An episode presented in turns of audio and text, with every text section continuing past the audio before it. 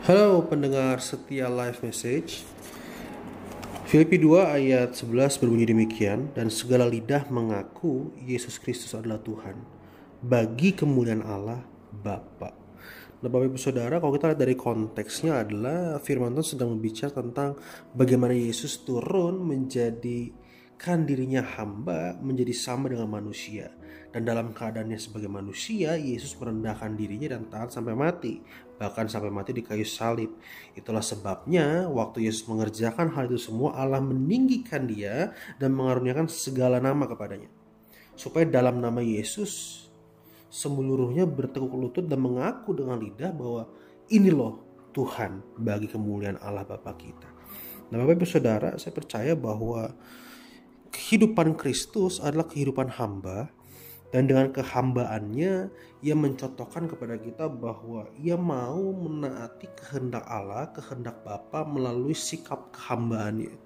Nah, kalau kita mau menyikapi hal ini atau kita mau meneladani kehidupan ini, maka sudah sepatutnya kita juga mengambil rupa seorang hamba. Artinya kita mengosongkan kepentingan kita, mengosongkan hak-hak kita supaya hidup kita benar-benar jadi hamba dan menjadi pelayan Tuhan. Nah untuk menjadi hamba dan pelayan Tuhan ada upah yang menanti. Upahnya ini bukan upah untuk diri kita sendiri, tapi upah untuk kemuliaan Tuhan. Apa maksudnya? Bahwa dengan sikap kehambaan kita, sikap kehidupan kita, orang lain boleh mengaku bahwa Yesus adalah Tuhan. Orang lain boleh mengenal siapa Yesus itu. Sebab jika kita hamba, maka Tuhan kita adalah Yesus sendiri. Dan kalau kita menjalankan kehidupan hamba, maka kita juga sedang mengenalkan siapa Tuhan kita, siapa yang kita layani. Jadi kehambaan bukan hanya berbicara tentang sikap hidup kita yang rendah hati. Itu betul sekali, tapi lebih dari itu kita sedang membawa pengenalan Tuhan yang adalah hamba itu sendiri. Yang mengambil rupa seorang hamba, kita kenalkan bahwa aku belajar dari seorang pribadi yang namanya Yesus. Nah, Bapak Ibu Saudara, untuk kita bisa membangun kehidupan kehambaan, kita perlu untuk memulai mementingkan orang lain. Sebab tanpa kepentingan atau tanpa mendahulukan kepentingan orang lain, maka sejatinya kehambaan kita akan terhambat.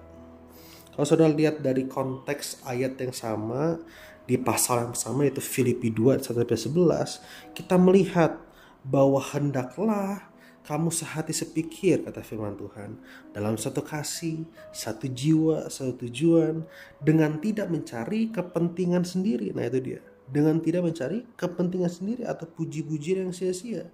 Sebaliknya, hendaklah dengan rendah hati yang seorang menganggap yang lain lebih utama daripada dirinya sendiri.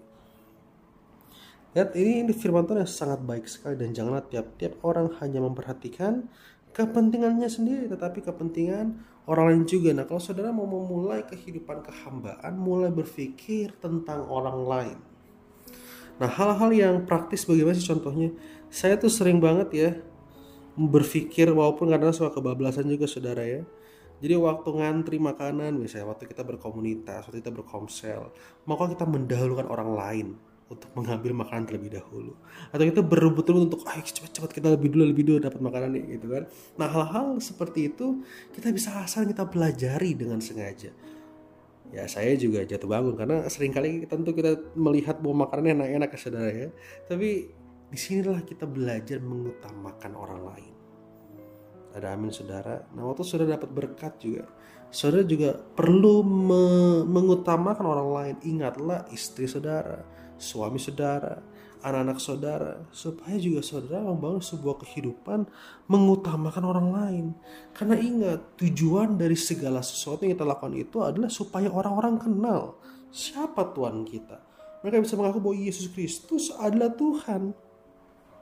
Karena lewat kehambaannya, ketaatannya, keteladanannya, kehidupan pelayanan Yesus, yang kita teladani itu mentransformasi hidup kita dan kita kasih semua itu untuk untuk kepentingan orang lain ya, jadi kita kita sedang membawa nama baik Yesus dan kita berharap orang bisa mengenal Kristus dalam kehidupan kita. So Bapak Ibu Saudara, mari kita mulai untuk mempunyai kehidupan kehambaan, utamakanlah orang lain. Dibanding dibanding diri kita sendiri. Tuhan Yesus memberkati.